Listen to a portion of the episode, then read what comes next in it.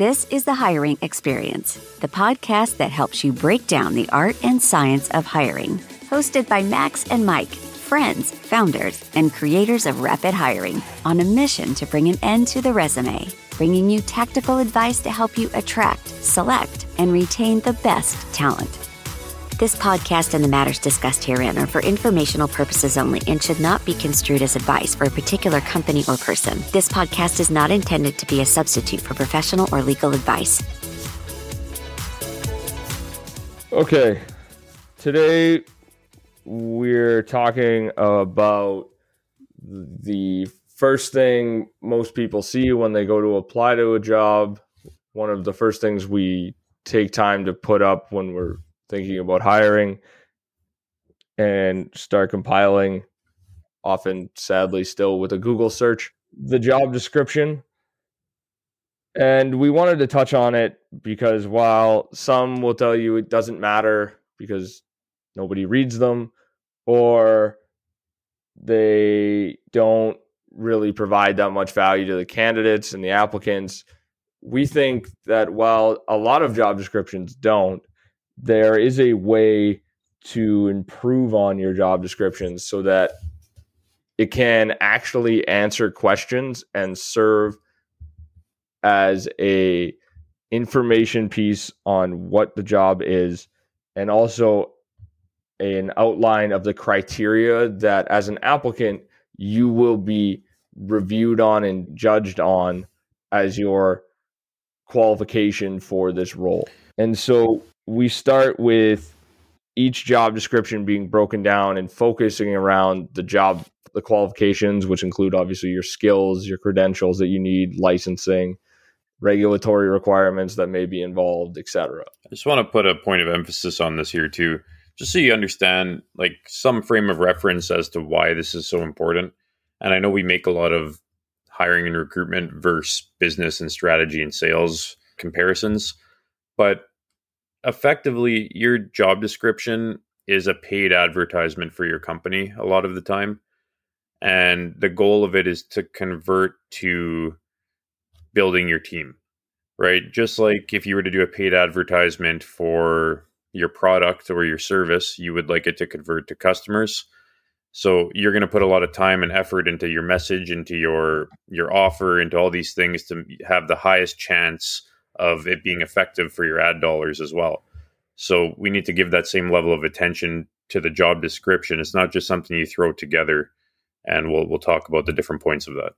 And building on what Mike's saying, a, a good starting point in comparison, depending on where you work. If you work in sales, what gets mentioned a lot is your ideal customer profile or your ICP is a good analogy for your job description. As you, if you try to just target everyone with your product, you're probably not going to sell to anybody. Where same with your job descriptions, being targeted in what it is you're looking for will help you attract those people and understand when you understand who you're looking for, you'll have a better understanding of where they might be. And so we start off with when we look at qualifications, you you'll write out a list of say the skills that are needed for this job. And we typically recommend that you involve somebody who has done this job or is doing this job actively in the process and not using Google as your source of information as what the skills are required for this role. And so once you have that list, going through the list, separating into quickly what will be your must haves and nice to haves at the high level. But the real question is always like, how does this criteria translate to the role? And what is the value of hiring this qualification? And you have to be able to answer each of those for every single thing you're going to list on your job description. As when we have those listed out then you'll have a better understanding that like this doesn't need to be here or this really needs to be here. We can't consider anybody who doesn't meet this minimum qualification as they will not be successful in the role but most job descriptions will simply just list out basic skills for the job and then write things that follow it like experience in this is an asset.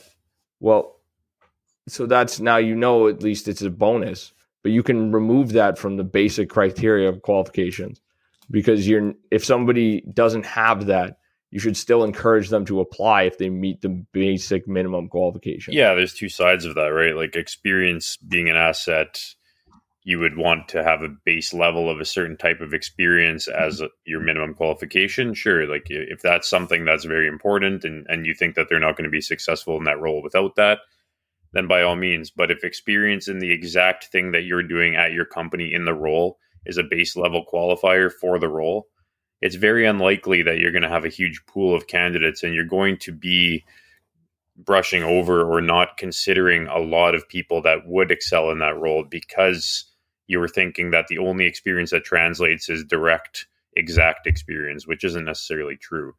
So for example in my you know in my business career and just having operated service businesses and hired people for different roles where for instance, they've had to operate pieces of equipment, right?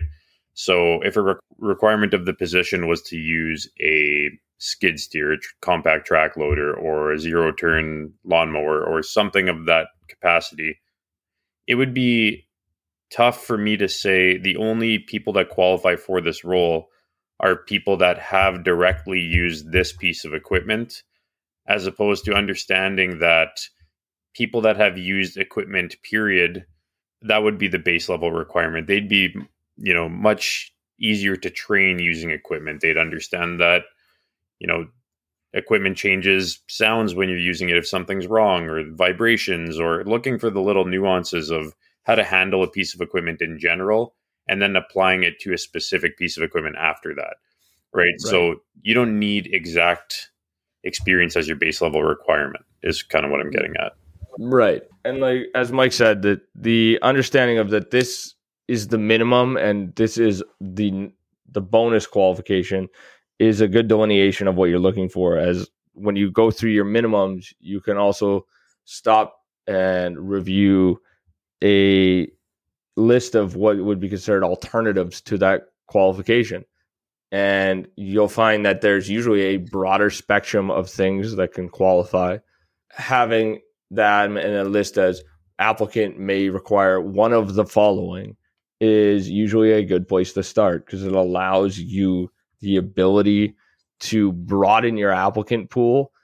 And in a time of tight labor markets and competitive hiring the broader we can make the applicant pool of people that are likely to be successful in this role the better everyone's experience becomes because as most who have been involved in hiring know, the role that goes unfilled for 30 days or 40 days or 50 days will likely go unfilled for 90 days. And there's a point where we have to stop and look at what are we doing wrong in this process to get that's taking so long.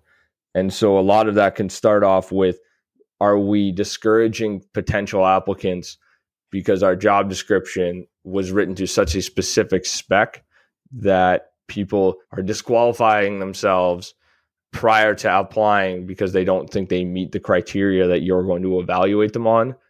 And that's often just because we, as the job description post person, has not put enough thought into what qualifications actually are required for that minimum set. Yeah, and on the other side of that as well, is the person qualifying themselves because your criteria is something that everyone's going to think and agree with.